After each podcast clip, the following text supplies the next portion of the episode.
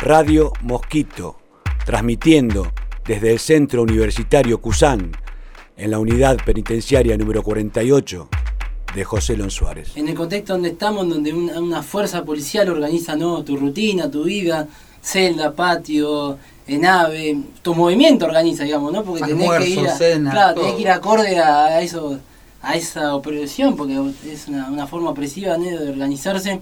Eh, venir a Cusán es ser libre por un rato.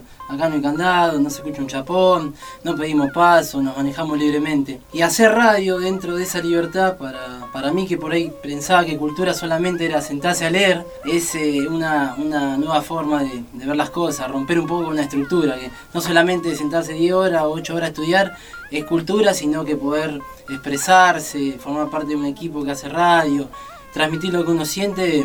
Es, es también algo muy lindo, así que para mí también eso significa hacer radio, romper con algunos esquemas viejos que no sirven para nada. ¿Qué significa hacer radio en la cárcel? Me siento muy emotivo de esta transformación, de lo que significa una radio, de poder tener esa voz que a veces no se escucha y que hayas pasado del otro lado de los muros, como decimos, atravesamos muros, ¿no? Ya atravesamos continente también. Pero para mí es sentirme libre. Así de una.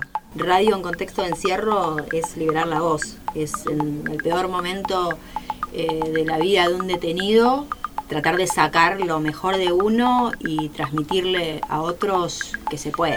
Y esto obviamente traspasa los muros, o sea, es más libertad, digamos. Básicamente me anoté para poder venir a más días a... a Cusán y salir del pabellón, que es donde estoy preso. Me gusta esto de comunicar, en un taller de títeres me di cuenta que me gusta, me gustaría crear un personaje como lo creen en el títere y hacerlo en radio, y esto que dije de mi hija, que es rapera, y poder difundirla también. Y no quería salir, salías más que nada por el tema, como dijo el compañero, salir del pabellón un rato. Pero me empezó a gustar, o sea, las, las charlas que se hablaban, todas esas cosas, o sea, cómo se hablaba de las cosas que pasaban en San Martín, de las cosas que para el museo, ahí me empecé a meter un poco más en la radio. A mi familia también le gustan estas cosas porque le da a las personas que están afuera, que escuchan esta radio, que no es lo mismo como pasan, digamos, en, en el marginal, pongamos. No es lo mismo acá, no, no es lo que pasa en una, en una serie, lo que pasamos nosotros acá adentro. O sea, le contamos cómo es en realidad, más o menos. Conozco mucha gente, gente de la calle, se viene... O sea, diferentes diálogos a lo que hay siempre en un pabellón. Y escucho cosas nuevas, ¿no? Sí, también tener una alternativa, ¿no? Eh, de, de qué manera la vamos a vivir a la cárcel, ¿no? Obvio, buscar la llave más que nada para irse a la calle. Yo me acerqué más que nada por curiosidad, por saber que, de qué se trata una radio, cómo se arma una radio, los diálogos.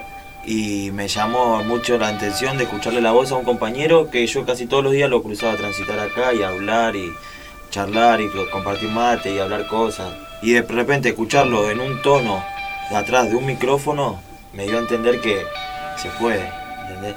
Adentro de la cárcel se puede llevar las cosas atrás del muro y hacerle saber a las personas que de acá adentro, uno por más cosas que haya hecho, acá adentro la está remediando. Poder compartir nuestras opiniones libremente y que esto salga para afuera y se comparta tanto en redes sociales como en Instagram, en Facebook, en Spotify, en YouTube, que lo puedan escuchar todas las personas, más allá de que no pretendemos ser locutores, de tener esa voz de, de, de locutor, ¿no? Pero contar nuestras experiencias sin barretines y sin miedos, ¿no?